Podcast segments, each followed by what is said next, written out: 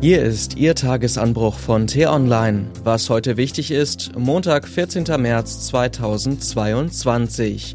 Olaf Scholz spricht von einer Zeitenwende. SPD und Grüne verabschieden sich gerade von Kernüberzeugungen. Nur Christian Lindner und seine FDP stecken in einer alten Realität fest.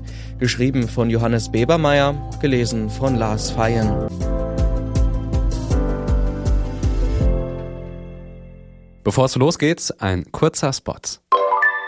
Räume zum Hören. Unser Podcast für Krebspatienten und ihre Angehörigen. Hört rein in die neue Folge auf www.räumezumreden.eu. Christian Lindner, der Illusionskünstler. Erinnern Sie sich noch, als wir wochenlang darüber diskutiert haben, ob es auf Deutschlands Autobahnen ein Tempolimit geben soll und sich die FDP scheckig gefreut hat, dass es letztlich nicht im Koalitionsvertrag stand? Die Welt war eine andere damals, übersichtlicher, und doch geht es wieder ums Tempolimit. Diesmal, weil es beim Energiesparen gegen Putin helfen soll. Das Argument des Christian Lindner und seiner FDP ist aber heute wie damals das gleiche. Der Markt regelt das viel besser. Die Wirklichkeit kann sich ändern, wie sie will. Die FDP hält Stand. Das Interessante ist, dass die Liberalen damit immer noch erstaunlich gut durchkommen in dieser Ampelkoalition.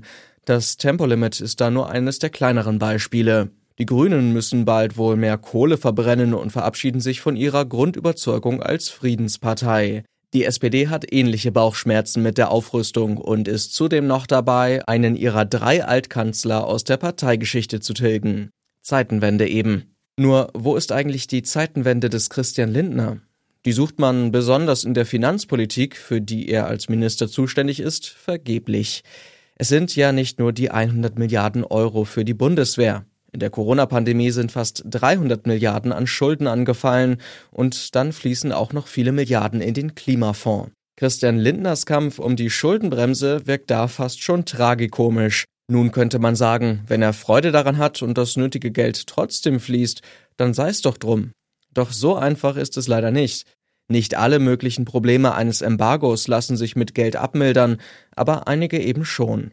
Und da steht die Schuldenbremse nun auf dem Weg. Nun wird Christian Lindner wohl wieder mal kreativ werden müssen. Er will Berichten zufolge einen Tankrabatt von etwa 20 Cent pro Liter einführen. Anders als SPD und Grüne verliert die FDP gerade in Umfragen ein paar Prozentpunkte. Die Lehre, die viele in der FDP daraus ziehen, scheint zu sein, noch überzeugter an den Überzeugungen festhalten. Was aber, wenn die FDP gerade deshalb verliert, weil sie sich der neuen Wirklichkeit verweigert? Vielleicht muss man Christian Lindners Selbstbewusstsein auch einfach etwas aufpäppeln. Der Vizekanzler zum Scheitern verdammt? Wirklich? Ich denke, Christian Lindner hat mehr drauf. Nur Mut. Was heute wichtig ist. Die T-Online-Redaktion blickt heute für Sie unter anderem auf diese Themen. Was macht eigentlich Corona? Es haben gefühlt nur die wenigsten mitbekommen, doch Deutschland steckt nach einer kurzen Entspannung schon wieder in der nächsten Corona-Welle. Die Inzidenz steigt seit Tagen deutlich. Das ist die Ausgangslage vor einer entscheidenden Woche in der Corona-Politik. Und Scholz bei Erdogan. Bundeskanzler Olaf Scholz reist heute in die Türkei. Er trifft dort Präsident Recep Tayyip Erdogan. Es ist seine Antrittsreise, aber bei netten Worten wird es nicht bleiben. Diese und andere Nachrichten, Analysen, Interviews und Kolumnen gibt's den ganzen Tag auf t-online.de. Das war der T-Online Tagesanbruch vom 14. März 2022. Produziert vom Online-Radio und Podcast-Anbieter Detektor FM.